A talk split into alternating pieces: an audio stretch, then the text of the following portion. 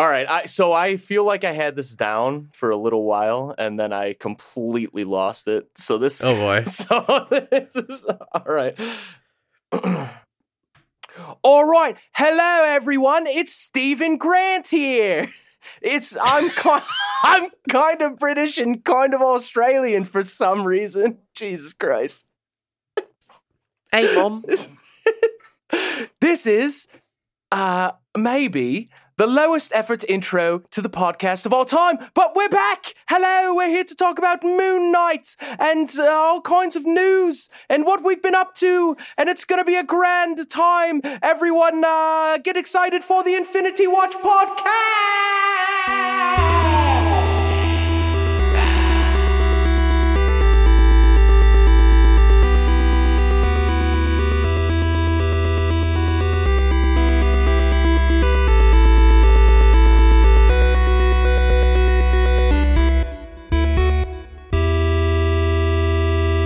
Oh my goodness. What an amazingly perfect, perfect lackluster intro. Yeah. What will be season three, the Infinity Watch podcast. My name is Tommy. I'm here with my co host of every voice possible. Yeah, Erik. that's yeah, that was uh that was a weird one. Not my best. Not my best.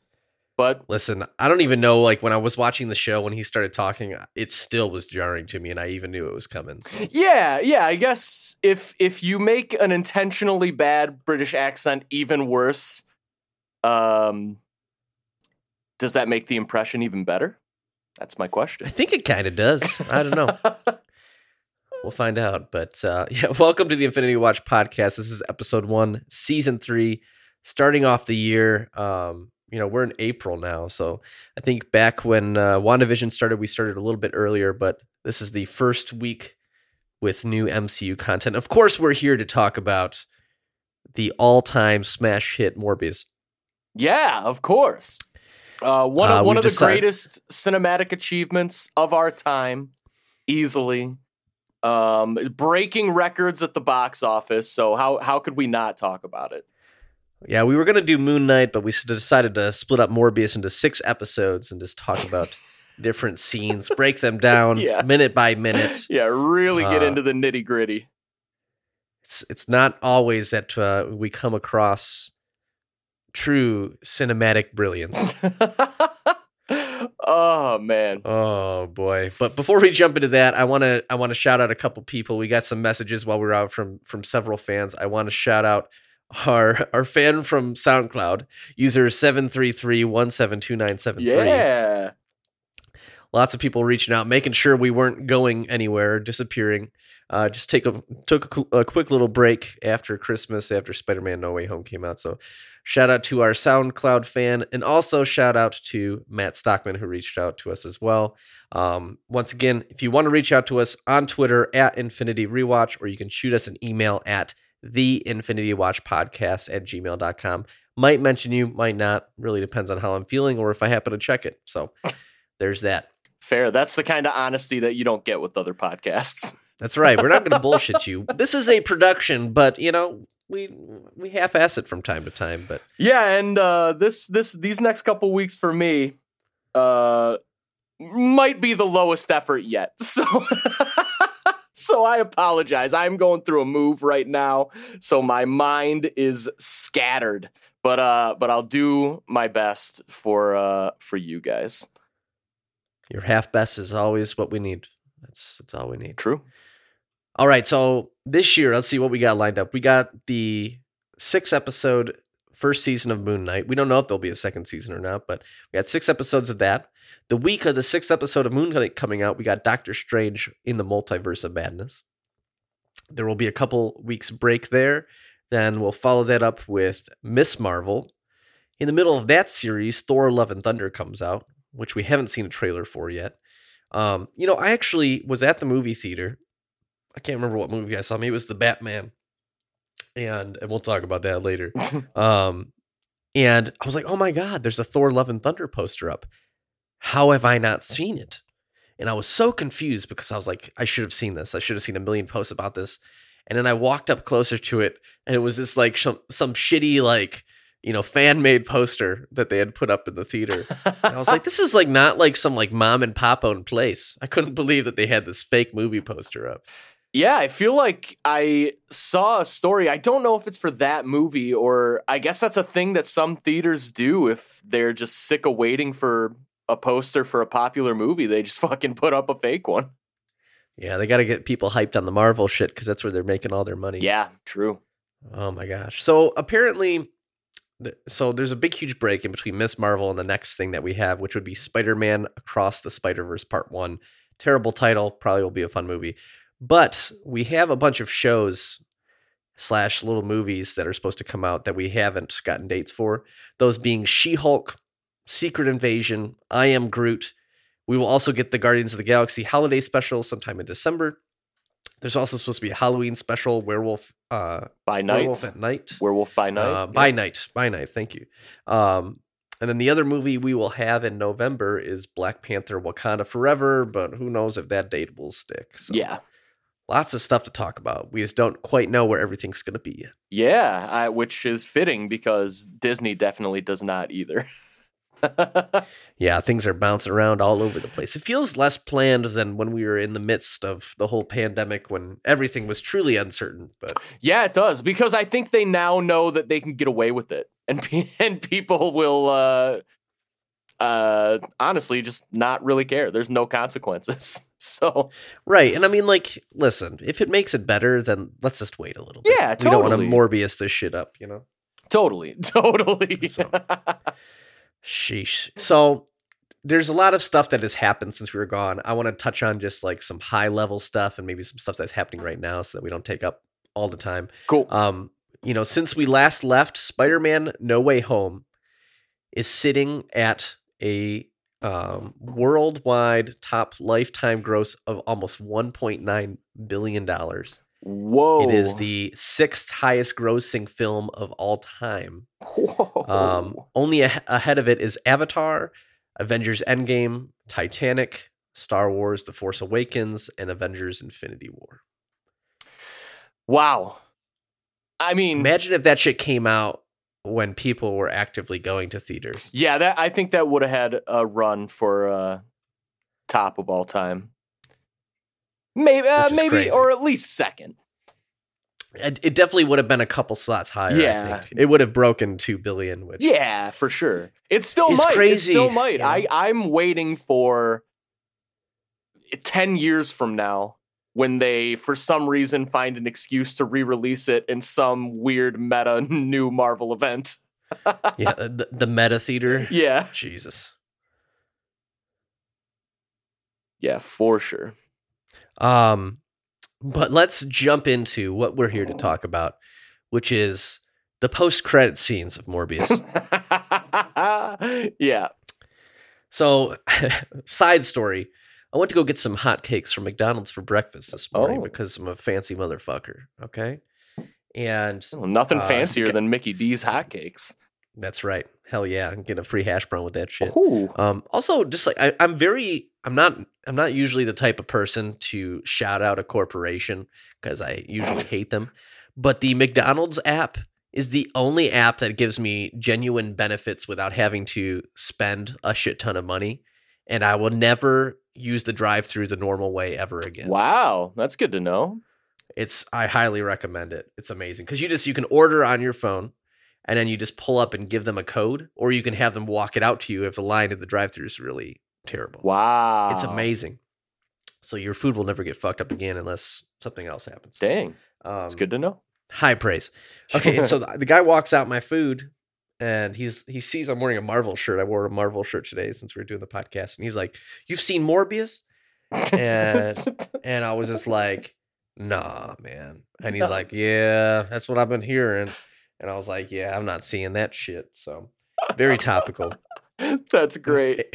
Erik, have you have you read or or seen the after credit scenes from this movie? I haven't been able to find them. I've read just the universal hatred for them.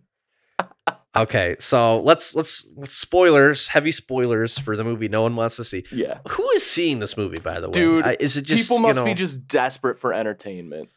Which is which I guess is fine if it's if I think there's a difference between if you're going to see it because you want to see a good Marvel movie, God help you. But if you're going to see it because you're bored out of your mind and you just need something to do with like a friend to go make fun of a movie, then sure, whatever. But yeah, it's just I, like we I live in an age where there's so much um there's so much content. You don't need to go see this movie. Yeah, true. But hey, you know, to each their own. I'm not going to judge you.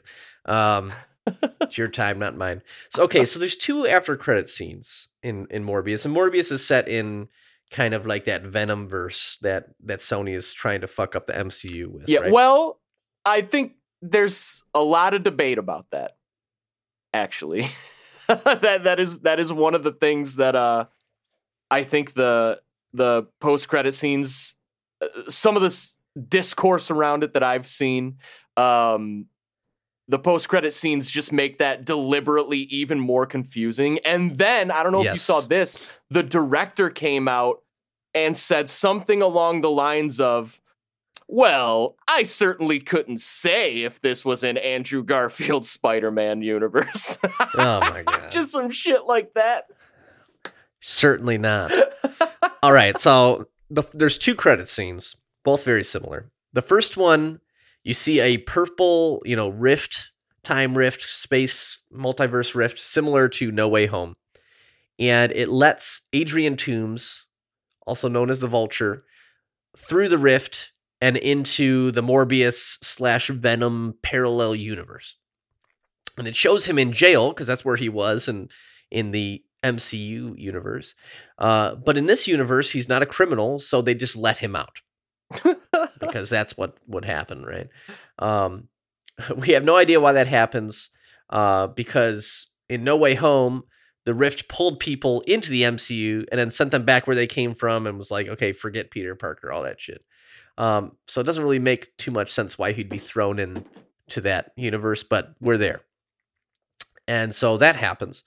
Um, the second post credit scene kind of is the extension on the first one. And it's actually, they showed part of this in the trailer, which is wild to me. Um, so I guess Adrian Toomes has this idea that he wants to create a super villain team with Morbius and some other people. So like they're building up their own Sinister Six. And so he flies up. He has his whole suit, so he must have rebuilt his suit, which was built out of, you know, Battle of New York rubbish, which most likely doesn't exist in this parallel universe.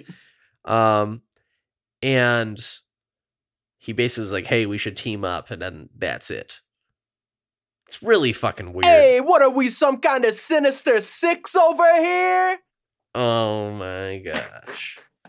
It's just uh, you know, and his he has an upgraded suit. His mask looks a little more vulture esque. Yeah, I've heard you it's. I, I have not seen it, but uh, It's very similar. I think like the suit itself looks good. okay. It's fine. Uh, really, the confusing thing is just the whole concept of what they're doing. How does he even have a suit? You know, how does eh, none of this makes any sense to me at all. But it really feels like they asked like a, a middle school age child to write some fan fiction. They're like, wouldn't it be cool if Vulture then gets pulled through and then they team up? And uh, it's just that's it's dumb. yeah, it sounds It's tough. dumb. So that's that. I don't really know what else to say about it other than it's garbage. Yeah, I mean it sounds horrible. Um I if you have a different opinion, I guess tweet us at Infinity Rewatch, but we will mercilessly make fun of you probably. Yeah, I would love if you guys want to send a tweet, an email, tell us why Morbius isn't garbage. If you want to defend this, I will air any defenses of Morbius on the next episode. So I love it. I'm not expecting any, but hey, Yeah. if you want to get talked about, if you got that ego, you need to you need to scratch it a little bit, you know. There you go. Love All it. right, let's talk about something that Erik is is actually going to be happy about, which is the Miss Marvel trailer. Mm. So, Am, While we am were I out- going to be happy about this? absolutely not. While we were out, the trailer for Miss Marvel was released. I, for one, huge Miss Marvel fan. Right, I, I bought the first issue. Uh, you know, read read the first series, read all the comics. I really liked it. I watched this trailer, guys. Oh boy, I am worried. yeah. I really don't get it. The trailer is definitely appealing to younger people. Yes. Okay. And Erik and I are boomers, so um, I mean, what are you gonna do? not do? quite, but Definitely not boomers, actually, but might as well Um, be. Yeah. So it's just like I don't I don't know how to describe it. There's like speech bubbles in it and like all this weird animation it's over like the live Ned's action. declassified school survival guide. what what if Yep. that was a superhero show? yeah. Um, it's like what if John Watts, but not charming in literally any way? pretty much. Pretty much. I mean, it's just like it's weird because like I like her suit, especially in like the posters. yeah, suit's fine. but I'm just like not really sold on it. It feels like a little half baked and just a little too much on the nose. Maybe I don't know. Yes, I'm- yeah. No, I think you nail. I think it's trying too hard. Is what I didn't. like Yeah, about it. I'm really hoping it's just like a trailer thing. Yeah, could be. I don't know if that's really possible. A lot of people are still pissed about her powers being changed. Yeah, I, I don't give a shit Um, about her powers being changed personally. I really don't think they would have ended up looking good. It would have been like uh, 2004's Fantastic Yeah. Four, Yeah, whatever year that movie came out. With. Yeah. Now I gotta check myself. and she fu- she did the embiggen in the in the trailer. It's fine. Everybody can shut up. It'll be it'll be fine. Yeah, You know, obviously they're confident enough because she's going to be in the movie, uh, the Marvels, right? Yeah. with Captain Marvel and uh, Monica Rambeau, right? So I don't know. I'm I'm sure it'll be fine. It just the trailer did the opposite of what it was meant to do for me personally, and I think for you as well, Erik. Right? Yeah, same. I didn't really have. I mean, I have nothing against the character of Miss Marvel, but I'm not really like a. I just don't know much about her. Um, so I didn't have any expectations either way. I wasn't expecting this to be like super good or super bad, but I watched that trailer and I was like, "Oh no, this might be super bad." Yeah, uh, I'm really hoping it's not. yeah, we did but- get some feedback on Twitter. I want to say from uh, Clay Scarface, who I believe so. Yeah, disagreed and uh, he liked the trailer. So we might be the in in the minority here, but um, but yeah, I it really didn't do it for me. Yeah, me either. I tried watching it again this morning, and uh, I was just like, "Ugh, it really hasn't gotten better. But we'll see. We'll see when it comes out. It could be another Falcon and the Winter Soldier situation. I don't know. Yeah, yeah. Though I've seen I've seen people like viciously defending that that show on like Reddit, on Twitter, and I am just baffled by that. Yeah, I Um, I had to stop going on our uh, Infinity Watch Twitter because Marvel Twitter and like, look, I'm sure it's toxic as fuck, dude. like these have got to be some of the most brain dead people I could ever imagine. There's thousands of them. Oh my, my partner and I got called out for being toxic because we said that Tom Hiddleston looked like he had a receding hairline in one of the posters. I mean, that's a f- fact. That's a fact. Facts don't matter anymore, That's- just feelings. It's just yeah, no, Twitter is actually the worst, and Marvel Twitter is maybe the worst of the worst. Um, yep. It's crazy. It is actually crazy. These people are parodies of themselves. It's And nuts. we'll talk about that even more later because I saw something come up yesterday that I thought was pretty funny. Oh boy. Okay. So, but let's go to something a little bit more your speed. Okay. And um, something that Disney is excelling at, which is character design. Oh. Because the new trailer for Obi Wan Kenobi came out, and we got our first Oh. look at the Grand Inquisitor. Oh no. And let me tell you, I've never been more hyped for a project in my life. Oh no. Yeah, I, fu- You okay? I fucking You all right I over there? fucking hate this. Um All right, here's the thing. I don't think every ca- live action Star Wars character needs to look exactly like how they looked if in their animated in the animated series if they debuted in the animated series. However, this character's alien race has been portrayed in live action 20 years ago to perfection, basically. And instead of doing that, they got a guy with a fucking light bulb head and just like face painted him. The Star Wars cone head. Yeah, didn't give him Sith eyes. I mean, he looks he he does look awful. And now listen, I know what you're thinking. Boy, Erik, you sure sound a lot like those dickheads on Twitter right now. I fucking know, man. I know. I get it. But yeah, it looks uh it looks bad. It just looks bad. I am really hype for real about just Obi Wan Kenobi. I Yeah. Ewan McGregor. Um, did you happen to see? Um, there was leaked footage that appeared to show uh, Obi Wan Kenobi and Darth Vader fighting. It was like a quick little 15 second clip. Yes, but I also saw that um it seemed like that was probably fake. Yeah, I wouldn't be surprised because you know we're we are in the week of April Fool's Day. Too, Yeah, true. so. True.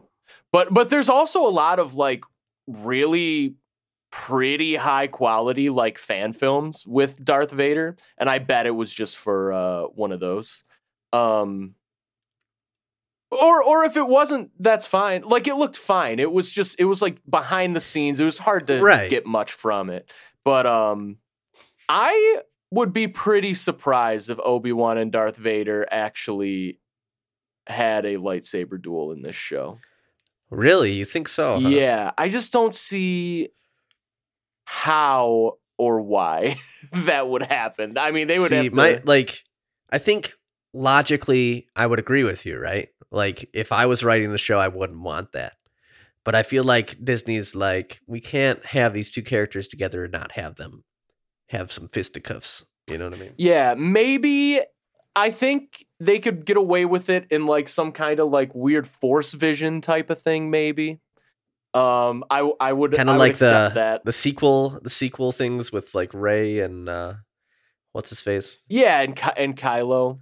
Yeah, Yeah. Maybe, maybe something like that, or even like this would be the one instance where I would not be mad about like a dream sequence or something. Um, well, there's a lots of I, I don't really mind dream sequences if they're done well, but uh, but yeah, I I I just don't see. I mean, they definitely couldn't fight on Tatooine. That's for sure. Right? Yeah, So, you can't do that. Wha- Is Obi Wan gonna invade the Sith Inquisitor base? I doubt it. Like I don't know. I, I just don't see how Yeah, I mean, like, could is do he just going to be chilling the whole time on Tatooine? I think he'll until he leave. turns into Alec Guinness. You know? Yeah, I think he'll leave Tatooine for a bit, but but maybe not. But we'll see. yeah, We'll see. That uh, the date for that one got moved back, but uh, now they're premiering the first two episodes together. Uh, I think it got bumped from a Wednesday to a Friday. yep, that's yep. So Disney's trying to figure something. I don't really understand that whole idea, but I think the only reason they did that is so they could do the actual debut during Star Wars Celebration that Friday. oh, okay, that explains Yeah. that. So, all right, let's jump over to a whole nother universe, the Batman. We have to talk about it a little bit. Yeah, Um, it's been it's been pretty big. Um, Eric, you went to go see it, right? I did. I did go see it. It's made almost seven hundred million dollars. Wow. Um, so it's it's doing fairly well. Um, I'm trying to think of how I want to tackle this whole thing. Um, I thought the movie for me, if I was rating it on our scale, you know, from one to six Infinity Stones, hmm I think like I'm struggling between like a three and a four. I'd probably end up with a four, maybe. But it's a weak four. yeah, I, I might. I might even give it a three. It just uh I think I liked what they were trying to do, but it just felt like very surface levelly, very similar to how I felt about Joker. It just felt like Mm. okay, the concept I liked, but like you didn't really do it that well.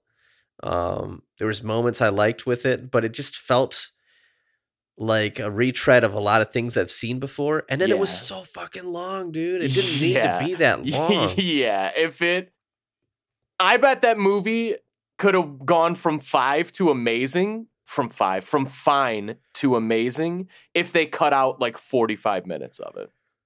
It, I somehow like went into the theater not knowing the time. I usually am like so on top of how long this movie's gonna be. I completely like missed that. And I literally was like, okay, like the movie's wrapping up. This is interesting. Okay, I wonder how they're gonna tie that.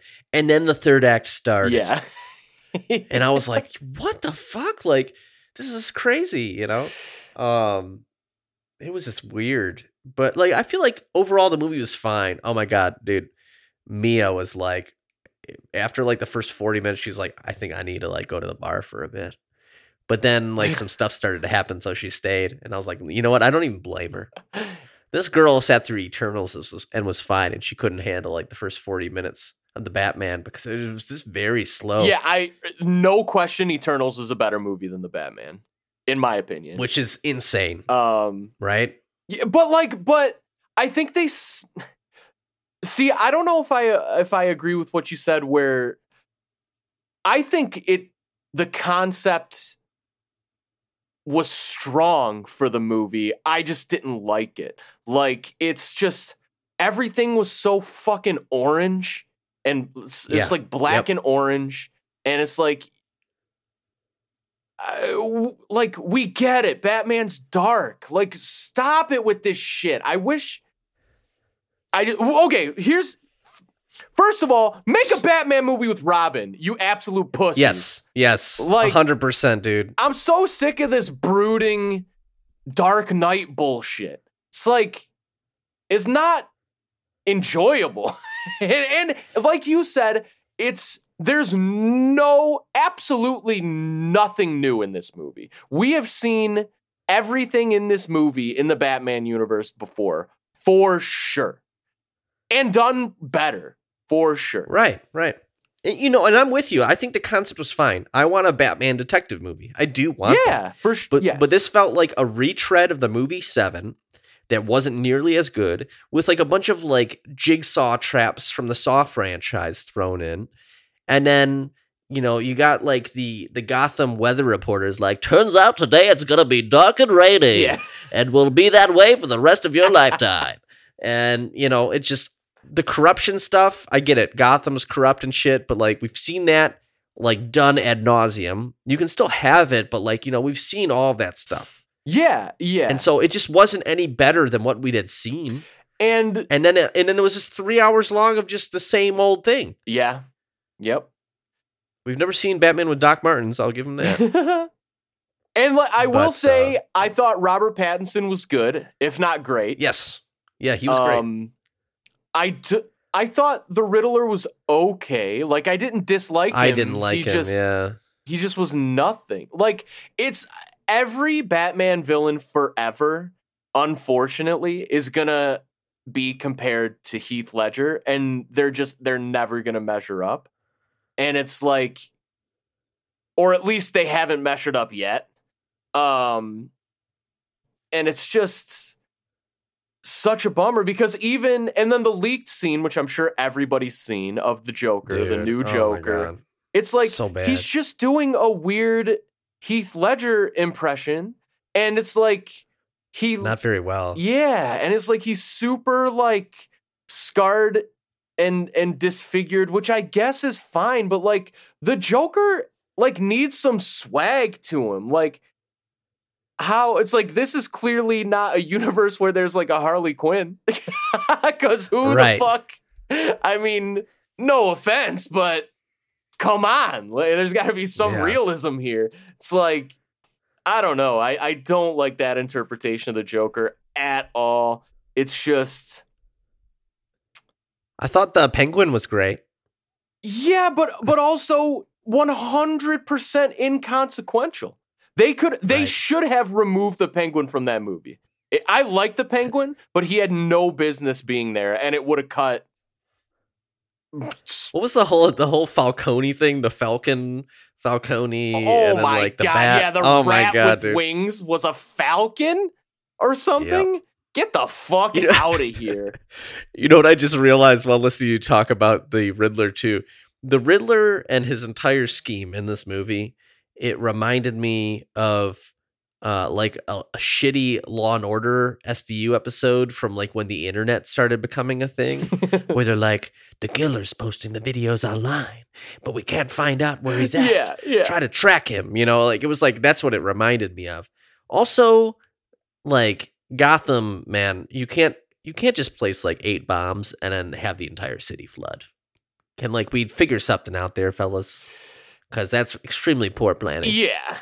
Yeah. I mean, the whole movie, it's like, it's like, that reminded me of like the worst parts of The Dark Knight Rises, where it's like shit's Yes. and and the worst part of any Batman story, which is stuff just happens because Batman. Batman writers never feel like they need to justify their choices ever, and it is infuriating. Like just write a real story. It doesn't have to make 100% real world sense, but it has to make a little bit of sense. like just Yeah. a little bit.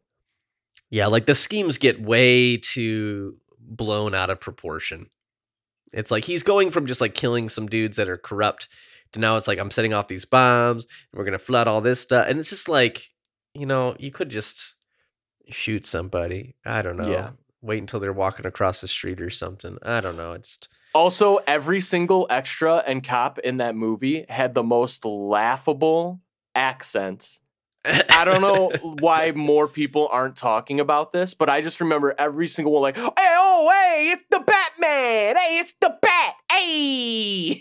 like, Why you talking to him? dude, it is, uh, that really was uh, pretty jarring to me as well. Yeah, it's it was an interesting an interesting thing. I probably won't really watch that movie ever again. Maybe once. No, I have no interest, but I would die for Zoe Kravitz. Yeah, she was great. Yeah. She was great for sure. I do like the idea of Robert Pattinson just like waiting in the darkness until people show up. yeah, that's good shit. Just gotta wait here a few more minutes. All right, let's keep jumping through. We got a few more things. All right. Um, Doctor Strange in the Multiverse of Madness. Several trailers have come out, seemingly confirming the Illuminati, which is fucking crazy.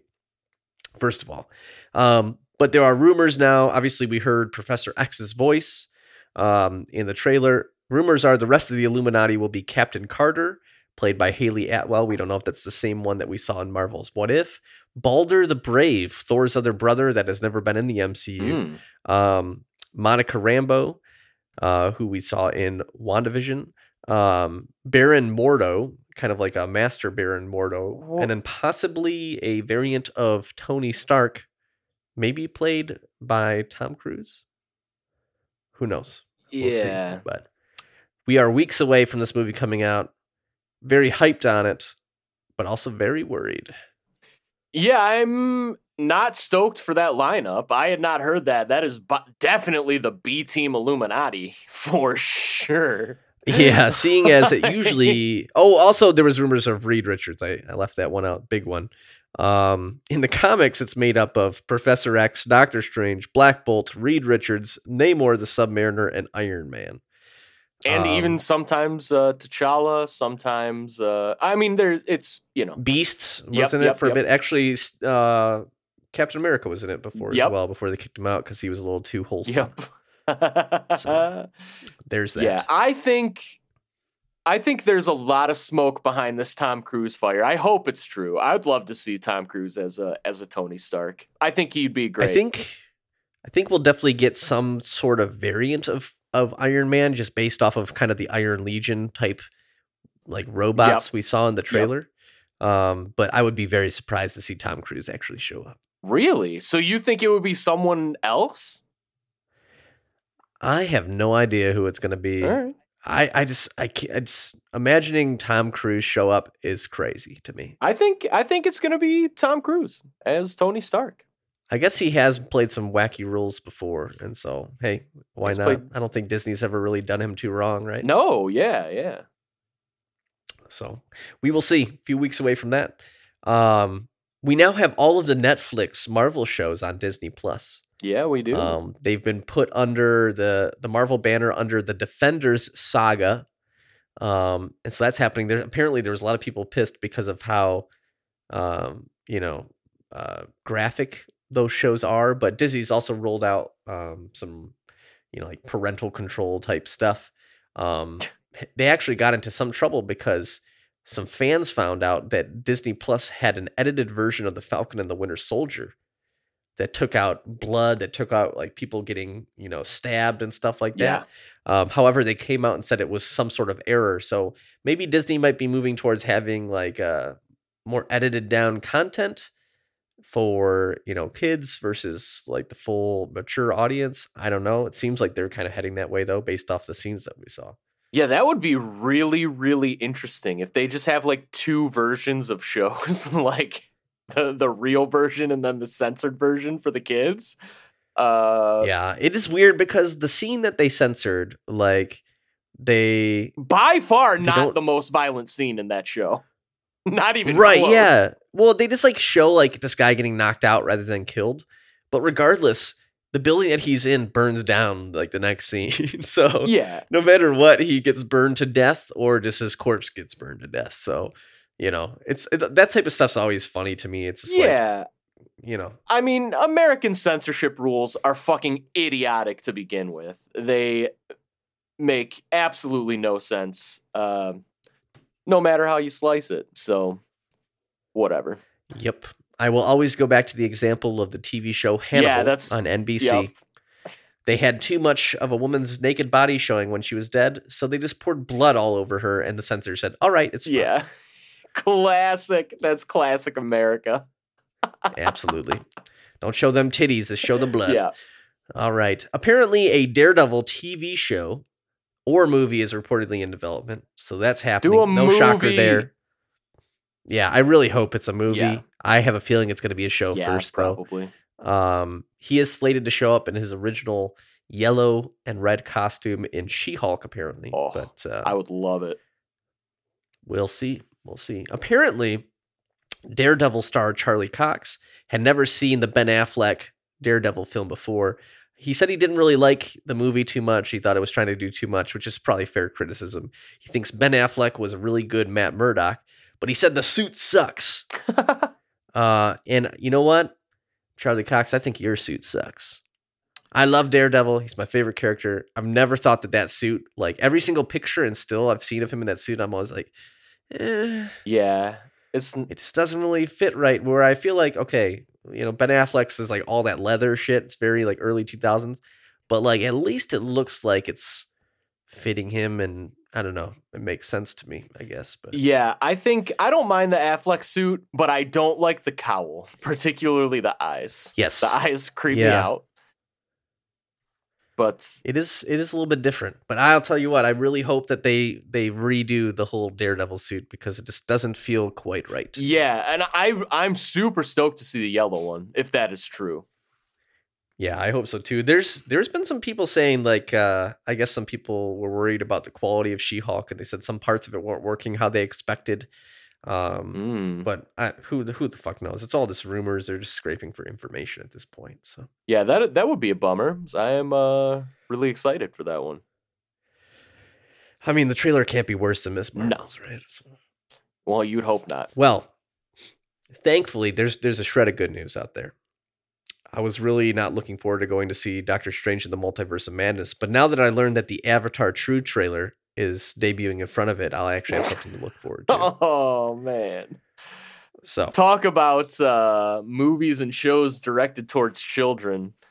The only promotional material I've seen for Avatar 2 so far is just a photo of it looks like what if the hun- the Hunger Games but elementary school children. Pretty much. Uh, oh my god. I hope that movie flops harder than any movie in the history of cinema. let me tell you, if, if this news came out 12 years ago, I might have been a little bit excited. yeah, right? That movie came out in 2009. Holy shit. Yeah. What a different world. And even then, it's like everybody saw it, but nobody gave a shit about it.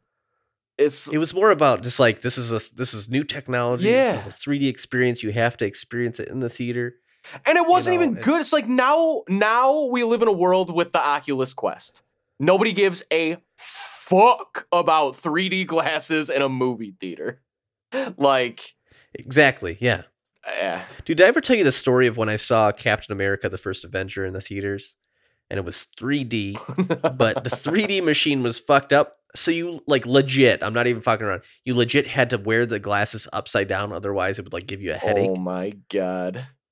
They tried resetting it three times, and they're like, "We're just gonna need you to flip them upside down." Dude, that is so brutal.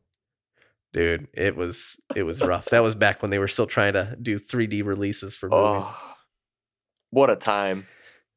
Yep, good times.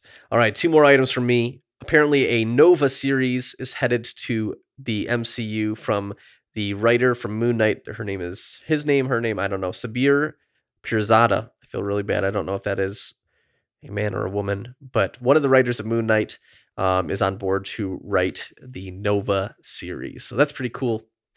Big character. Yeah, that makes me think um maybe it'll be more of a rich my boy Dick Rider. maybe it'll be more Dick of a Rider. Dick Rider series rather than a uh what's his name? Sam, the little one? Sam Yeah, Alexander. yeah. Or maybe both. I could see them definitely do both. yeah, Yeah, I think I think both would be. Yeah, now that I think about it, do we really have any stories that are like soup? Well, I guess Hawkeye could you can make an argument, Hawkeye was. but like yeah. yeah, like a parent-child kind of relationship. I think that'd be cool. I could definitely see them like going through the Richard Rider, like okay, like Thanos destroyed Xandar, he got these powers, and then like coming to Earth, and then it kind of does the Hawkeye. yeah, thing. yeah. right? He's like, I'm retired, and the kid's Yeah. like, I'm gonna steal your helmet!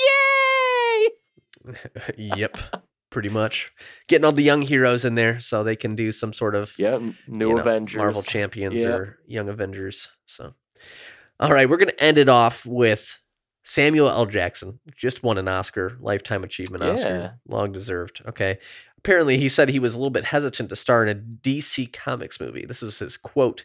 He said, "But I don't know that I'm gonna read a DC script that's gonna make me go, yeah, this is dope." Because you expect things to happen. Because look, I'm a comic book fan. I've been reading comic books forever but I don't know what the thing is with DC cinematically. and I was like, yep. Oh man, that is so. I'm right there with you, Sam. But so true. Yeah. Dude, uh, they're just struggling. I don't really understand it.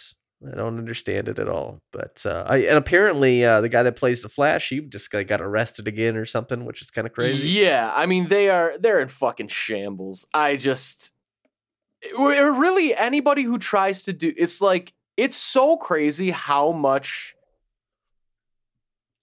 further ahead Marvel is from anyone else trying to do superhero movies. I mean, it is truly not close. Sony bag of burning dog shit. Uh DC, maybe not quite that bad, but it's pretty fucking bad still. Like I I don't know. It's just a tough look, but shout out to Marvel, man. It is it is wild that like a company that literally didn't have a studio, you know. I don't know, maybe that helps them. They they cut out all that bloat and all the bullshit.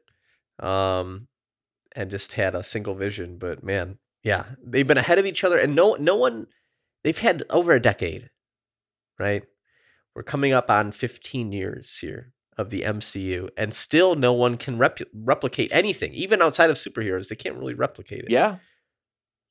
I mean, Star Wars is kind of doing its thing, which Yeah, is kind of similar, but the cohesion is still not Yeah. there, right? No one, no one has replicated a cinematic universe, which is crazy. Yeah, it is it is uh really pretty incredible. All praise out to Kevin Feige. Shout out. All right, that's everything I had for news. Erik, is there anything else you had to add? No, I just was gonna bitch about the Inquisitor for a little bit, but uh, but we but we already did that. It looks so fucking bad. Just just make design your characters better for these shows. It's just that I will is say that. lazy. Uh, what was the guy that showed up at the end of Boba Fett? Was his name Cad Bane. Cad Bane? People were bitching about that, and they they did not deserve that. I thought he looked great. Mm, I don't know. He didn't look as bad as the Inquisitor did, but he didn't look great. And and the fact that like here's what annoys me is Disney will put out these episodes with these half-assed characters and then some 14-year-old with fucking Adobe Premiere makes it look a thousand times better within three hours and posts it on YouTube. That annoys me. Like, Disney, get your head out of your ass and just do it right. Like, do it the best it can be. It's like, I will say props on Disney for hiring that kid that did the Yeah, uh, Luke. the Luke Skywalker Yeah. because he looked. I only watched two episodes of Boba Fett because you told me to, and I was like, you know what, I'm gonna watch it because Erik's saying this shit's yes. great. Holy shit, that was yeah. Luke yeah. Skywalker looked so fucking good. I was blown yeah, away. unbelievable. Unbelievable stuff. And so props for them for being like, hey, we don't know what the fuck we're doing, but apparently these people do.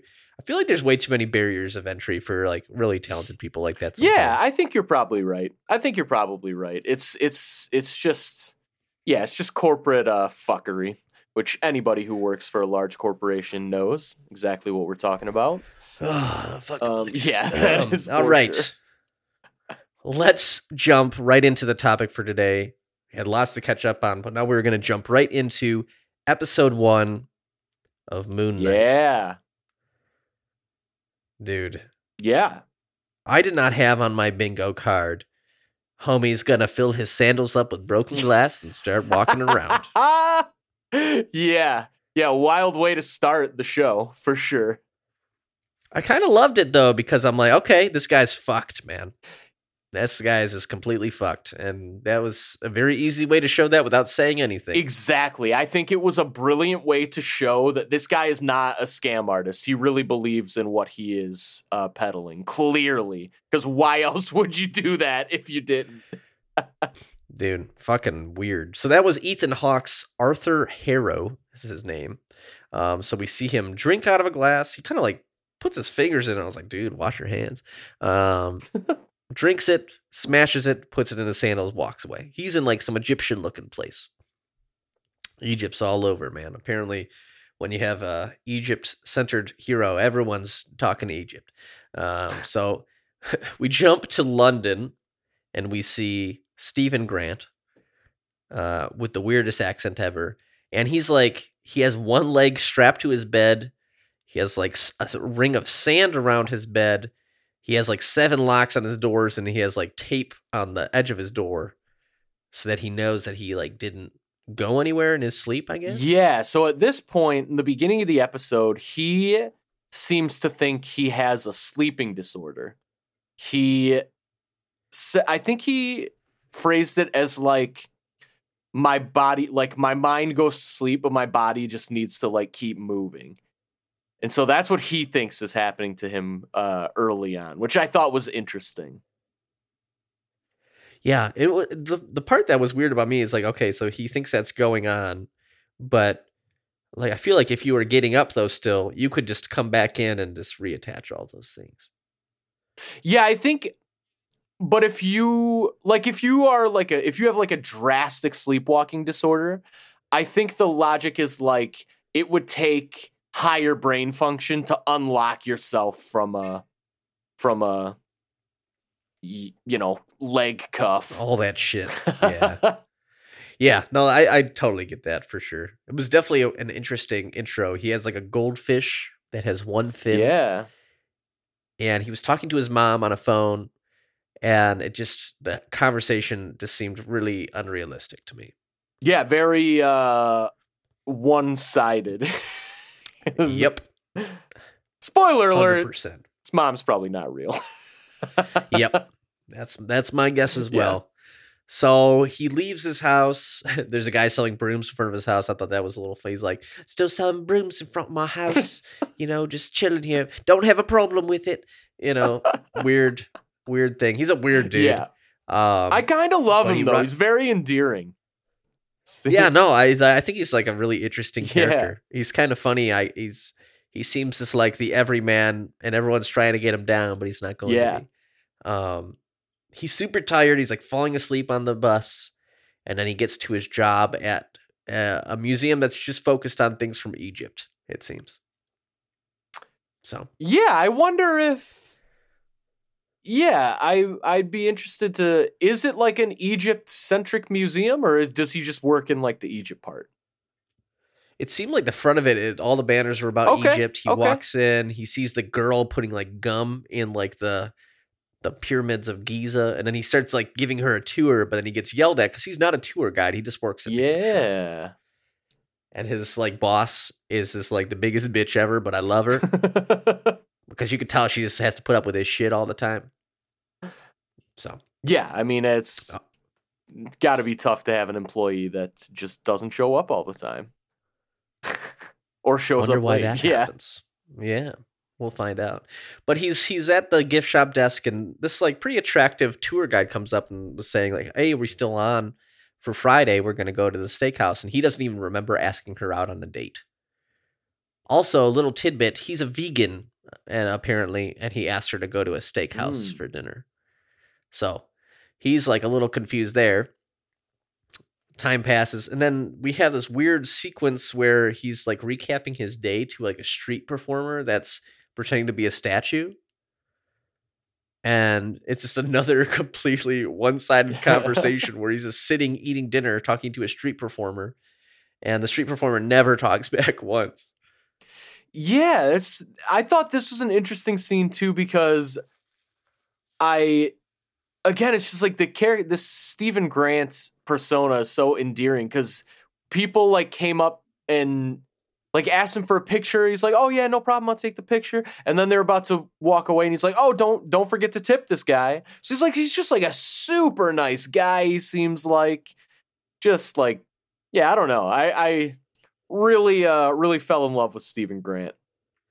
Yeah, yeah, it's all like positive, all super wholesome Yeah. shit, which is good. yeah, and then he like he gives the street performer food and then tips him when he leaves too. And so, um super nice guy.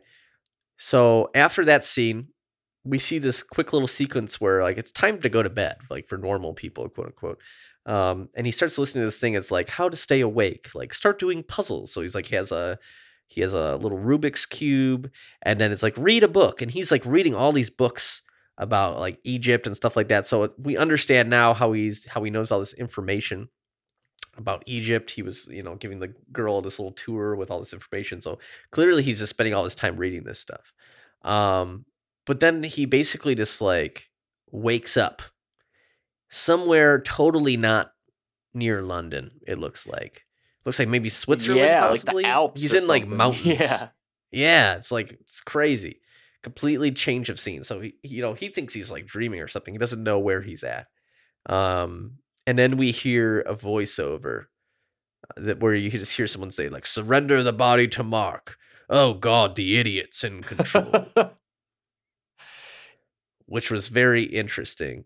Um, and he opens up his palm and he has what looks like a like an Egyptian little gold scarab, I think they Yep. call it that's correct. and he's just all confused. He's like, "Where am I? What is this voice?" Because he he acknowledges that he hears it, and then he like looks up this like very Swiss looking castle house kind of thing, and he just waves at these dudes.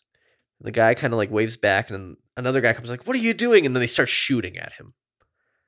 So this is kind of like where kind of like some little chase action sequence starts. I'll, I'll pause there just in case you had anything you wanted to add. Yeah, so in general, I really, really liked this episode a lot.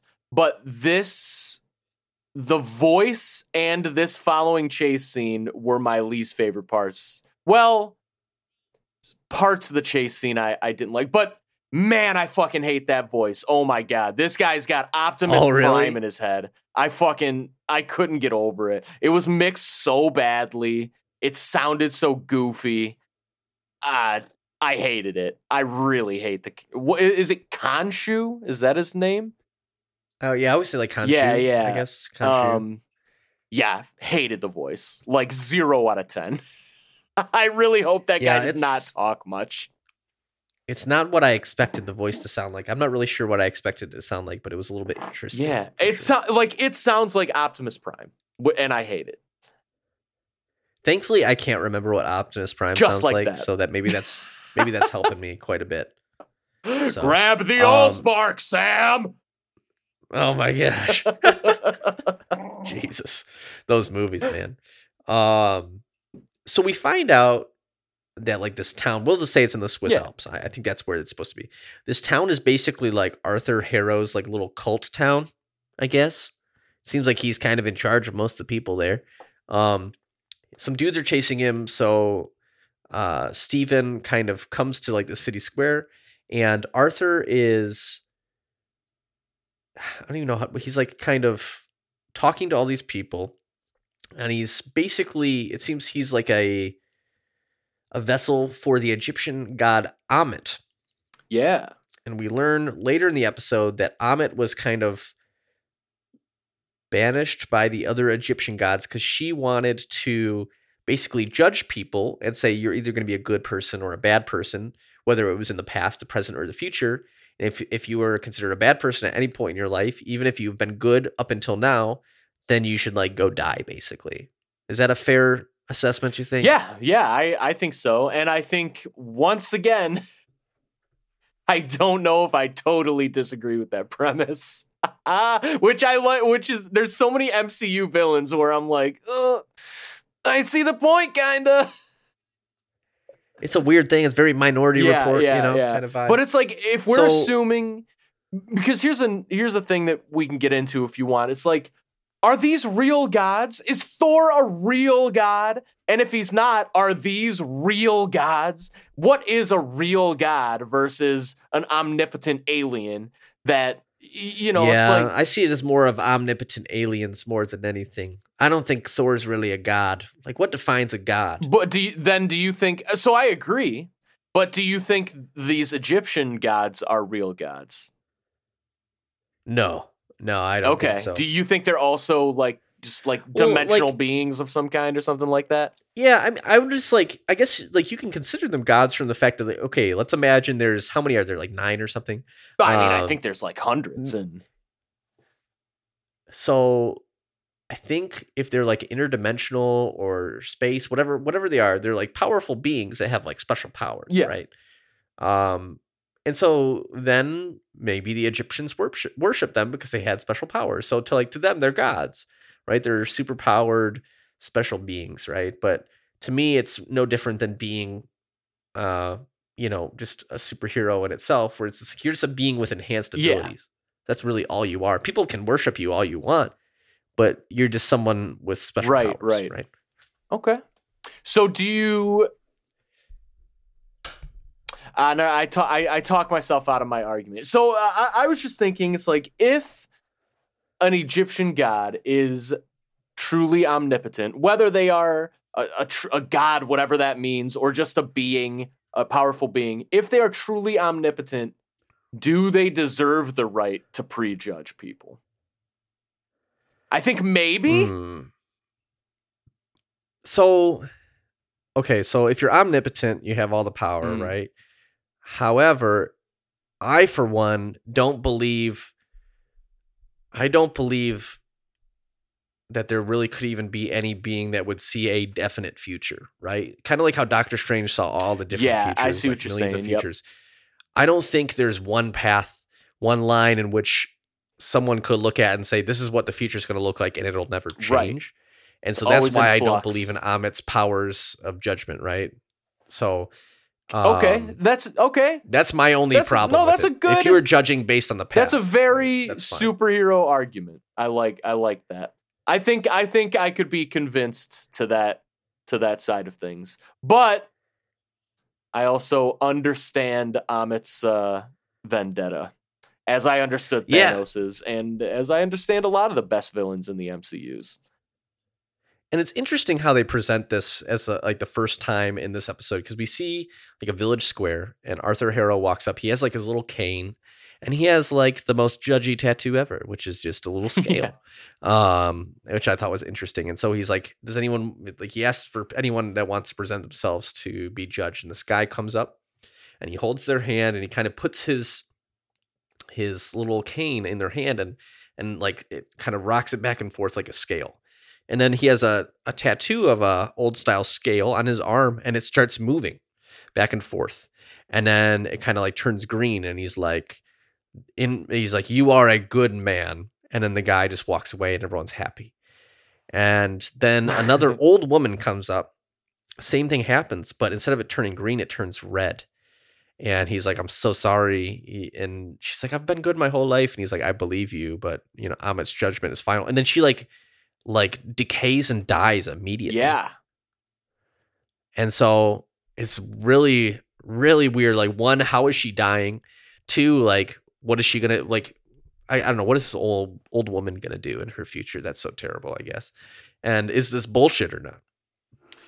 Yeah, that is that is the question because it's hard to imagine that uh like you said us if we are to believe that that woman has led a good life up to that point and her judgment was based on something that was going to happen in the future what could it possibly be? It's so like Right. so if Ammit's judgment is that uh poor then yeah maybe I, I I don't know. I guess it remains to be seen.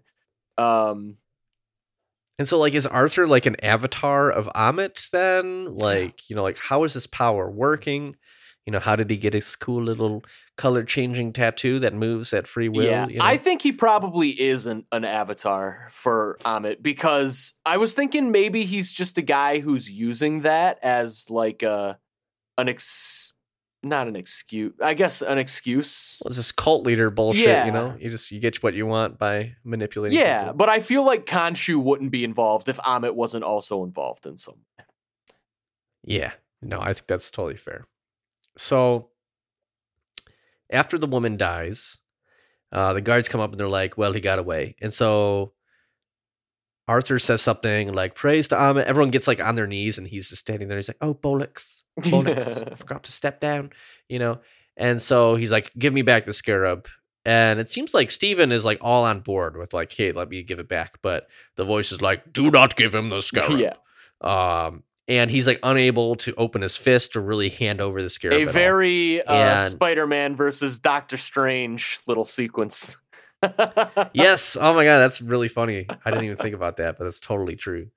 Um, and so they start chasing him, but then we get this crazy scene where he's like running away, and there's a car chase, but like he'll black out and then come back, and then like he's just surrounded by like dead, bloody Yeah. bodies. and clearly someone else has taken control and just beat the shit out of these guys. Um, he steals this cupcake truck that is ridiculous looking, and they basically have this crazy car chase down like a very windy mountain road. And um, while that's happening, he blacks out again, and you know comes back, and all the dudes are dead again, kind of thing. Um, but eventually, he just wakes up and he's back in his apartment again. Yeah. Okay, so my thoughts about this scene. I the only thing maybe I'm just putting too much though that was maybe some of the worst car CGI I've ever seen in the last 5 to 10 years. Um hilariously bad. I could not yeah, it believe Yeah, uh that that wasn't like like that looked like what it should look like before they do the final special effects it, it was it looked like they just didn't even bother to finish it so that really really fucking annoyed me and it annoyed me so much that it almost ruined the scene for me however I, what i loved about this scene was i loved all like the blinking in and out of um of consciousness. I like the effect. Yeah, like really Yeah. good sound design, really good um idea and really clever to have like almost all the action happen off screen. Uh yeah. I thought that was a really interesting Yeah. choice, right? Because usually people want to see the action, but it would just, you know, I don't even know what that sound is. It'd just be like, and then you know, yeah. he'd black out, kind of thing. Super Um, good though. But yeah, you wouldn't you wouldn't see any of the action sequences, which I thought was an interesting choice, but I actually kind of liked it in this instance. Yeah, because it really, I think it did a couple things. It made me feel for Steven, because I, because it's like, as viewers, especially if you know about Moon Knight, it's like we knew what was happening there, but, but even still, you get to experience it through Steven being terrified and confused. Um, uh, yeah, I think the director really wanted us to empathize with him, and this is probably the one episode we'll where we'll get that where it's like this is all from his point of view. We want you to be just as confused as he is and understand like the fear that he's experiencing because he's not doing any of this. Right, right. You only get the one side, you know, for this episode. Yeah, I I really uh I really loved that idea as a as a storytelling device a lot. The only thing I hated was I mean go like if if you're listening to this and you're like, "Oh, I didn't really notice how bad." Just go back and just look at the cars. It, it's really really really bad. like really fucking bad. Yeah, it's. I'm wondering. I don't know. Like, I feel like special effects has gone down a little bit ever since um 2020 kind of started. It's like they're just not able to do as much That could be. or something. Could be. But yeah, I can, I can definitely agree with you there. So, um, the whole concept of a cupcake truck is interesting too. I was okay. yeah. At one point, he like grabbed a cupcake. and I'm like, why is there an open cupcake in this truck right now? Yeah, it was the driver you know. getting high off, off his own supply. You fucking just eating to. cupcakes. Some things you have to just let go, I guess, and you know, make peace with it. But Yeah. yeah, I was like, okay, what is this ridiculous? um okay so he wakes up he's back in london and he's like okay like crazy dream right um but he looks in his fish tank and he's like this is not the same fish like this has two fins not one um and so he goes to like this pet store and he's like talking he's like i had like this fish blah blah, blah. the pet store lady said that he came in yesterday and she's like you came in yesterday. You said you had a different fish. Seems like something's not right with you. And he's all confused. All right. So he's like, oh, shoot, what time is it? And he realizes he's going to be late for his date. So he runs off. Um, this whole time he has like his fish in like a blender little container, which is freaking me out. I'm like, don't blend this fucking fish, please. yeah. Okay, it's stressing me out. Um, but he shows up to the steakhouse. He's sitting there, and then his date never shows up. So he's all confused. And he calls her, and he's like, "It's steak time." He's like, "Where you at? It's steak time." and um, she's like, "Yeah, it was steak time two days ago." And he's like, "What do you mean?" He's like, "It's Friday. Friday comes after Thursday, right?" And uh, she's like, "Yeah, too bad that doesn't change the fact that today is Sunday." So he's like lost like two whole days that he doesn't recall. And so now it's clear like it wasn't a dream. You know, you were in the Swiss Alps doing all that crazy shit. Um, and that scene kind of ends. He's like, "The kitchen's closing soon, sir. Would you like a steak?" He's like, "Yeah, I would like a steak." And then he's like, "Which kind would you like?" He's like, "The the best bit." Yeah. And he's like, "All right, center cut fillet." And he's like, "How would you like that done?" And he's like, "Done very good." yeah. he like doesn't even like know how to talk. It's like really weird. Um, and this this waiter, so I've seen I've seen some talk about this and I fully support it. This waiter serves this steak well done, yeah, which is I was like, what the fuck? disgusting and insane. Yeah. Uh Not how much. I mean, that steak would cost so much money. yeah. For if first of all, eat your steaks medium all the time. Or Yep. like at worst medium well. Never ever ever order a steak well done or you are a monster. Um Medium all the way. I'm right there. yeah, yeah, I'm I'm big fan of of medium steak. But uh but despite that, before we move on from this scene, this might have been my favorite scene in the episode because of how goddamn good Oscar Isaacs is at acting. Um I was fucking devastated for this character at this point. Uh just like his emotion just sitting there, like you can really just see his mind reeling of like I don't know. I- It's like I felt like I could like He's hear that. struggling to comprehend like what the fuck is happening. Yeah, I think it was part like what's happening, and part I can't believe I keep fucking my life up like this, and part just so many emotions on on his face, and just like I don't know. I mean, top top top tier acting from Oscar Isaacs in in that scene. It really really impressed me. Yeah, I I, really liked it too. You could definitely feel just like this man is desperate to just be normal Yeah. and just have like a normal life, but like he's exhausted all the time. He's like missing like complete days of his life. He doesn't know like what the fuck's going on. Like you could definitely feel the desperation, which was good, I think. Which Yeah. kind of goes to like the whole, you know, we don't see the action of stuff outside of him, and you and you get to be in his shoes of like, if this was happening to you, you'd be fucking devastated. Yeah. Because you have no control. You're completely void of any control.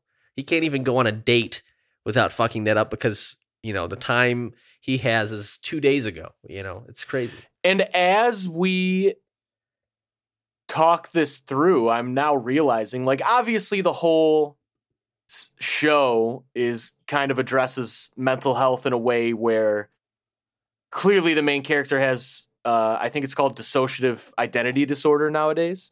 Um Yep. but and schizophrenia, I believe. Oh yeah, yeah, and yeah, I guess depending on how you interpret his his visions, yeah. Right. Um, but I think it also could very just the way you describe that. I mean, it could very easily be seen as just a metaphor for just regular old run of the mill depression of just Right. like yeah, like you're exhausted all the fucking time. Sometimes you just like, i mean, you you just feel like you don't have control of your life, just shit like that, and then what I think will be interesting as the series continues is like, but this character, like, there is a part of this character that is, you know, a superhero. And it's like, it's like, y- I wonder if we'll get to see that character become desperate to embody more of those traits, or like if he will be frightened of that side of himself. I don't know. It's it's super. I mean, I, I'm just so interested by this first episode and really interested to see where it'll uh, where it'll go. Yeah, there's definitely a lot to build on. Yeah. There's no doubt about that. So I 100% agree with everything you just said, for sure. Um, I'm trying to think, where do we leave off? Back at the apartment, right?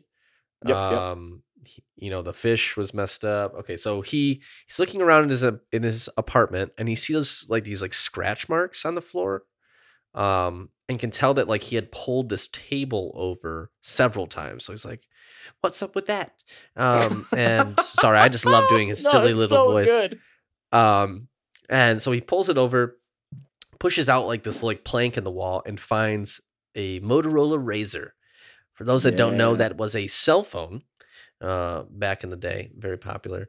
Um, but he plugs it in, and he got he has all these missed calls, like hundreds of missed calls, all from this person named Layla, but then one from Duchamp as well.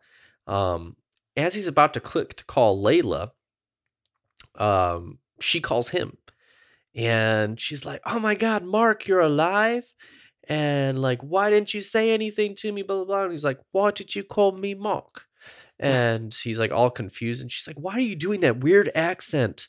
And like, "Where are you?" And then like, he's like, "Who is this? I just found this phone in my flat." And you know, he's like doing all these like weird things, and she hangs up on him, I think, and then he like starts like seeing like reflections of himself and it's like moving differently. Yeah. I'm trying to think if I'm forgetting something in their conversation, but No, I don't think um, so. I think like after a little bit he like turns on the light, you know, to make sure he's not seeing things, but then um just goes to bed after that. So we don't know who Layla is. She thinks he's Marc. He's been like missing for months apparently. Um and she thought he was dead. Um I will say after all the hate on his accent in the trailer, I do find it really funny and satisfying that like this is a completely made up accent. Yeah. So It's there's that I guess. So, and what I think is interesting is obviously the Marc persona also uses this accent when he needs to. so I so I, like the accent that Steven is using. I wonder if it was invented by Marc while he was doing crazy mercenary shit, because he obviously must have asked out that girl with a British accent. He must have gone to the pet store with a British accent. right, exactly. So- yeah. I didn't even think about that. he was this play. Oh man, that's weird. I didn't think about that. yeah. Like Marc went there, or it could be another. Yeah, or um, another another persona. Yeah. Damn, this is Hmm. All right. Well, he goes back to work, right? And while he's on the bus, he thinks people are following him. Um, so he gets off the bus, and as he looks back towards the bus, who do we see? But Arthur Harrow, and he's like, "Oh God, it wasn't just a dream." um, and so he goes into the museum, and he tells like the security guy, um, he's like, "There's some people following me. Can you just not let anyone in?" And uh, he's like, "It's kind of hard to do that. It's a museum, and it's free to get in. You know, no one really listens to him." Um, and so we like he follows some guy who he thought was following him into the museum and then Arthur confronts him. It's like like give me the scarab and he's like don't have your scarab would give it back to you if I could and um they, he like kind of gets out of being cornered by all these people they have like a tattoo or something do they have a tattoo is that what it was something on their arm or something there's a few people that were there with Arthur um but he ends up getting away. I, I think they have tattoos on their arms. I can't remember. yeah, remember. you're probably you're probably right.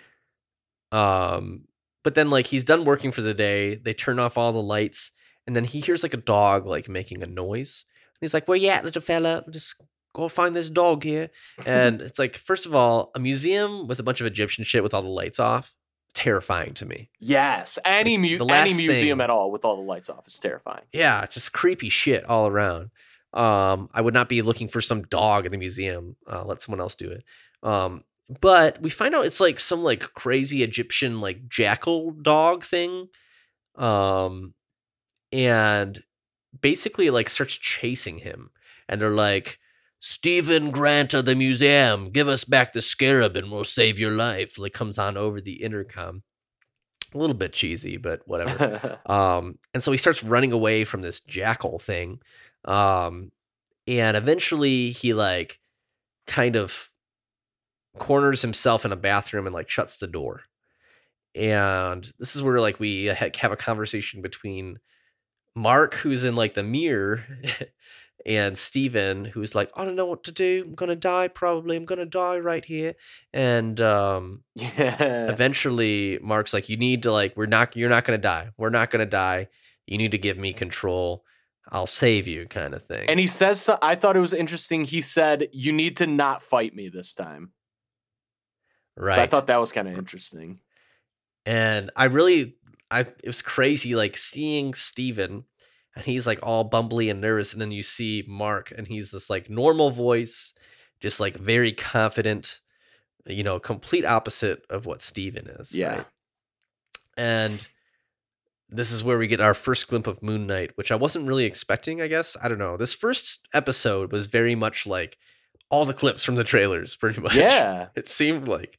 Um, and so eventually you kind of see like those little like like the I don't know, like Egyptian wraps going around his body Yeah. that like make up his suit. And he just becomes full on Moon Knight as the jackal busts through the door. And when the camera pans around, you see that clip from the trailer where Moon Knight is just beating the shit out of this jackal on the ground. And then when the, the jackal is basically dead, he just turns around and walks towards the camera, and boom, that's the episode. Yeah. Yeah, I uh I mean I thought it was great. I thought the pacing was incredible. Like I was never bored for even a second. I was super interested with everything happening from the time he put his glass in his shoes to the very end. I thought it was funny too. There's a brief shot at the end during the fight where and again most of that fight happens off screen where the camera kind of pans into the hallway and then you see the jackal trying to escape the room and then you see the jackal being pulled back into the room to get the shit beat out of it some more. I thought that was fucking sick. Um, it was like very interesting just from the perspective of like that jackal seemed really big and scary. But then the moment he became Moon Knight, it was just like, dude, this is fucking done. yeah. Like you're done. Yeah. Yeah, I mean I thought I I loved it. I thought it I thought it was amazing.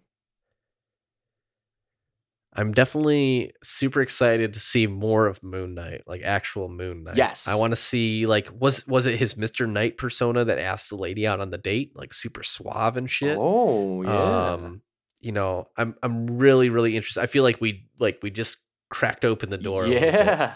and I'm really excited to see where the next five episodes go. Um, and so yeah, I, I thought this was a really good introduction to the character. Very different from a lot of stuff we've seen, right? Yeah, which um which I like. I I definitely like difference. Um yeah, just super super stoked. If I'm so mad about how bad the car CGI is, but other other than that, Yeah. I think the episode lost me a little bit somewhere in the middle, but then I it kind of got me back towards the end. Okay. Um I think I don't know, for some reason I was like, man, everyone's really into Egypt shit around here. And I thought that was a little bit interesting and in not the best way, but I kind of get it at the same time. That's just like how that shit works, right? Yeah. It's like Iron Man's gonna fight a villain that's like another Iron Man. Um and so I- I'm interested to see how that all plays out. Yeah, well, I guess I thought like it makes sense that he'd. I don't know. It, it that doesn't bother me because depending on how Marc Spector got the Moon Knight powers, maybe Marc Spector always had DID and he was always part Steven Grant, but he wasn't always Moon Knight, and so maybe hmm. Steven Grant was always interested in Egypt stuff, maybe being interested in Egypt stuff got him the Moon Knight powers to begin with, and then being Moon Knight would likely, you know, ruffle the feathers of other Egyptian gods or Egypt enthusiasts or whatever. And then everybody he works with is obviously working at an Egypt muse- museum, so that all makes sense to me. Why all why they would all be, you know, that, I, I think it all. I think it probably makes even more sense than another billionaire deciding he's going to make a an Iron Man suit, another Iron Man suit for the Right. six hundredth time. But the the funny thing to me um is the the cult leader right arthur harrow uh, if if you're in a cult right if you're in a cult with a, someone that says they have powers and have, has demonstrated those powers and they have to chase someone down who stole a little piece of jewelry with a bunch of dudes with guns they don't really have that great of powers right uh, if you're if you have the powers of a of a crazy god and the god is serving you, you really shouldn't have to have a shit ton of Swiss dudes with machine guns. That's just my thought, I guess. But I don't know. We'll I think even because so far the only power he has demonstrated is he just like sucks the life force out of people. And and the power to walk around on broken glass, I guess. But uh I just find it funny that he can suck the life force out of a lady who's standing right next to him, but when Steven's standing right next to him, he can't do anything. Well, I think either it could be he needs to be touching that person, or it could be that that's not him doing it. That's the that's the God doing it, and maybe because uh, Steven Grant has the protection of a God, he can't uh, do the same thing. That's true. That's a that's actually a good point right there. Yeah. Um, yeah. I don't know. I think I think there's I think there's uh, good good ex- possible explanations for that. What did you think of the scene? He's in his apartment and he's going down the elevator because he's freaking out, and he sees Khonshu walking towards him, but then it's the old lady.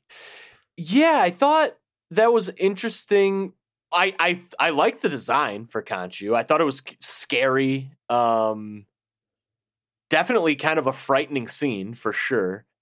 Just looking for my contact Um, down here, lost it.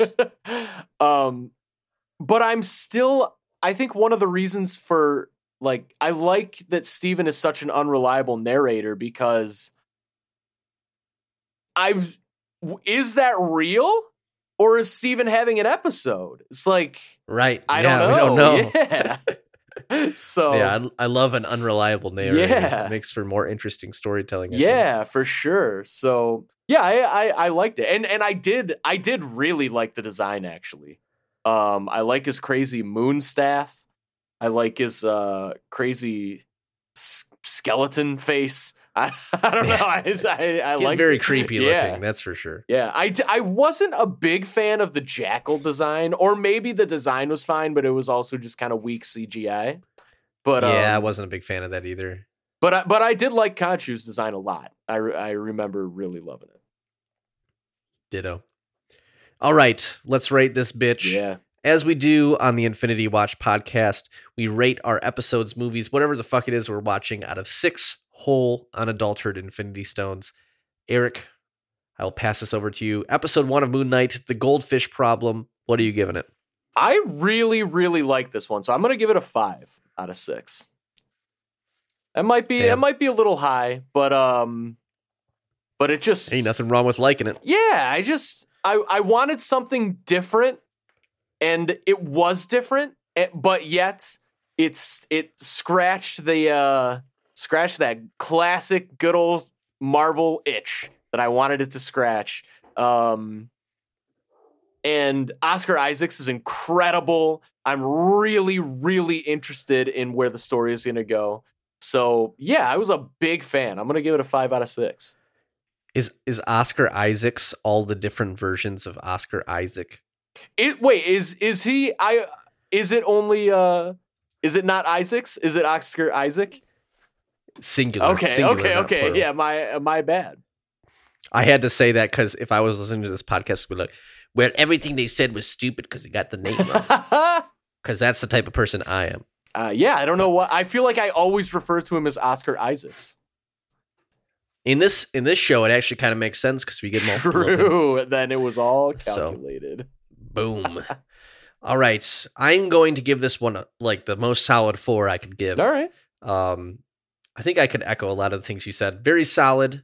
I think I wanted a little bit more out of it, but I think that's me just overhyping it a little bit. Yeah, like yeah. just need to pace it out a little. Um, I mean, we got to see Moon Knight at the end, which is super cool. I think the potential is is so high for a lot of really cool stuff. Yes. I love Moon Knight. Still can't believe we're watching a fucking Moon Knight show. yeah, show seriously. first of all. So like my hype for this was always really high.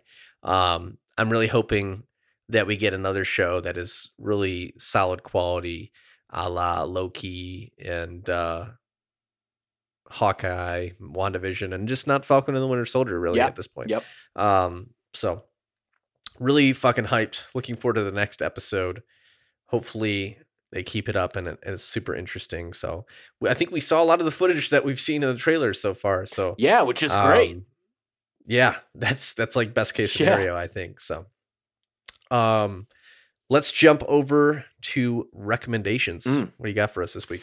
All right. So, in the past few months, I have definitely been uh, reading and watching many things and pl- and playing uh, many things, but I will Oh god, there's so many. All right, so there's there's Uh, so I watched the movie The Adam Project on Netflix. It is maybe my favorite Ryan Reynolds movie I've ever seen.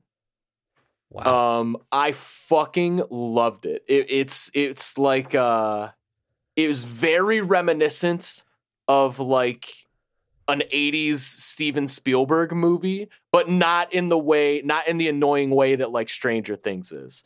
It's like it's like a modern version of what that would be. It's like it's it's really at its core a movie about family, but um, it's just told on the backdrop of this sci-fi time travel story. Um, it's not super fun. There are definitely funny moments, and a lot of them come by way of the kid who plays a younger version of Ryan Reynolds, and this kid blew me the fuck away. He is definitely the least annoying child actor I've seen in a while. Um, he did an incredible fucking job being a little Ryan Reynolds, which seems impossible, but he nailed it. Um, and it was just so good. Ryan Reynolds wasn't his usual Ryan Reynoldsy character. Um, and he still pulled it off fine. Like he seemed a lot more competent and a lot more like weathered in this movie than he usually comes across, which and he did great. Um yeah, just really, really good movie. Like I was shocked. It was my favorite movie I've seen in a long time. Um, Wow. probably since Dune. Uh, yeah, super good. I I could not recommend that enough, especially if you want like a good. It's like an emotional movie, but in in a good way. Um, so huge fan of the Adam Project because I expected that to just be like a Netflix nothing kind of movie, and it's uh it was not. It was much better than that. Uh, super good. And then I will also say, speaking of Dune, I am still making my way through that Bible of a book. I'm very close now. I think I'm 75% of the way through, but I took a little break to read. Between that, I read this book that I've read before called Steelheart by Brandon Sanderson. Um, it's uh, it's it's incredible. It, it is kind of like a comic book in novel form. Um, the story is what if one day i mean it's not it's not a super original story or premise at least it's like what if one day um a couple thousand people got superpowers and the the way this story takes it is it very much leans into um power absolutely corrupts and particularly this kind of power corrupts and so it's basically every single person who was lucky enough to receive superpowers is now kind of an evil psychopath eh, who like murders people. And um these Sounds realistic. yeah, no, it, it, it in that way it kind of is realistic, and and it's also realistic in the point that like the most they don't all get the same powers, but the ones who are the most powerful basically do whatever they want to the point where what's left of the government just passed a law saying that like they're referred to as epics, and uh, they just passed a law refer like that the epics are just exempt from laws because what are we gonna do? Like we can't stop them. They can do what they want. Um, Right. which I think is kind of an interesting uh, idea as well. And um, yeah, it's not like it's definitely not. It's just a good. It's kind of an easy, quick read, but it's a really, it's a really good, really fun story. Um, so I would highly recommend Steelheart. It is uh, book one of a trilogy, and I have read the trilogy before. I'm just kind of just slowly gonna read through it again. Um, That dude writes so many books. yeah, yeah. I haven't read anything else other than the Steelheart trilogy, but I really like the Steelheart trilogy. I, I need to uh, give some more of his stuff a chance. Um, yeah, so Steelheart is is the book, and then yeah, I'm still really liking the story of Dune, but I fucking hate how that book is written. And books like it reminds me a lot of like uh, Lord of the Rings. Like I'm sure there's a good story in the slog that is Lord of the Rings. But uh Oh my but gosh. for Lord of the Rings, I don't care. I'm never gonna read it. But Dune is the kind of like I like sci-fi more than I like fantasy, so I'm pushing through for Dune. Um and it's good. I'm I feel glad like the I am. more the more Dune you get through, the faster and better it is in my I, see, I disagree so far. I think I think the beginning and the middle has been my favorite, and the ending I couldn't give a fuck about so far. Um, Interesting. I did enjoy like when like the drama at the very beginning happens and the characters are escaping. I very much enjoyed. that. Yeah, yeah, I love that. The more psychic Paul gets, the less I care. I um yes, I I don't like that at all. But I, I mean, I I'm you'd gonna hate the second book. I'm not going to read the second book. There's, there's, I've already decided I can't do it. I, am going to finish this. I'm glad I did. I'm enjoying it, but dude, I, it's not worth it because it, what it does is it prevents me from reading other books because this thousand plus page book, I'm like, no, I, because if I start another book in earnest, I'll never finish it. And I just don't, I just can't do it. I don't have the attention span to to read thousand page books. I I don't care. But uh but it is good and I am enjoying it and I'm glad I'm I'm reading it, but it's a tough read. For nice. sure. It'll be exciting to finish it. though. Yes. check that box Definitely. off. Definitely. I wasn't gonna bring this up, but I was proud of myself. I finished my 30 second James Bond book. Whoa, in the nice whole series, which I never looking. I'm looking at all of them in my office. I'm like, holy shit, I read all those fucking books. Uh, but I was pretty happy. I finished like there's two main authors. Like there's the original guy, he wrote 14. The next guy wrote 14 as well, and I finished his set of of books, and I felt pretty good. Hell about that. yeah. But um, Who's the who's My wait, wait, wait, Who's the better author between the two? Ian Fleming's original Okay. books are by far the best, I Nice. think. Um, but i i was hesitant to read John Gardner's books, who wrote the next 14. There's some other books in between, but those are the guys that wrote the most. Um, everyone always said they were bad. And then I picked up the book and I was like, this is fucking great. This is like, it's like a little more campy, but like, it really feels similar. It's like an action movie in a Yeah. book. And I really loved them. all. Nice. I loved every single one of them. And so um, I'm glad I didn't really just take all the people's opinions to heart um, and skip those. So um, it is funny though. People, what people think James Bond books are is probably very far from the truth. Because especially the originals, like half the time it's like two pages talking about like a, a breakfast. Like he's like really he like gets into the Oh. detail about things, and it's really interesting what he chooses to get into detail about. But it's kind of funny. Um, I think he spent one chapter just explaining like the rules to one card game. One Oh time. my god. Um, it's very wild, but it's very well written. It's very strange. Um, but that aside, my recommendation today, I have to say that Apple TV Plus is the most underrated subscription service of all time. Um, there are. I, I- I had previously recommended For All Mankind, which I would still hold up my recommendation for. Amazing uh, sci-fi reinterpret reinterpretation of an alternate history. Amazing, right? And so I'd watched that. Um, since then, I have watched the show Ted Lasso three times. um, has to be the most wholesome, well written comedy I've ever seen. Um, everyone was telling me to watch it. I put it off. I put it off. I put it off, and then I watched it, and I was like, "You fucking moron! The show is brilliant." And so, Ted Lasso, you need to watch it. But on top of that, Severance, the TV show Severance on Apple TV, is I think the best sci-fi show out right now. Ooh, okay. Um, it's kind of like a it's it's like a science fiction uh psychological thriller. It's directed by Ben Stiller, Oh. the actor, um, and it stars Adam Scott um, from Parks and Recreation. John Turturro's in it. Christopher Walken's in it. Wow. Uh, Patricia Arquette.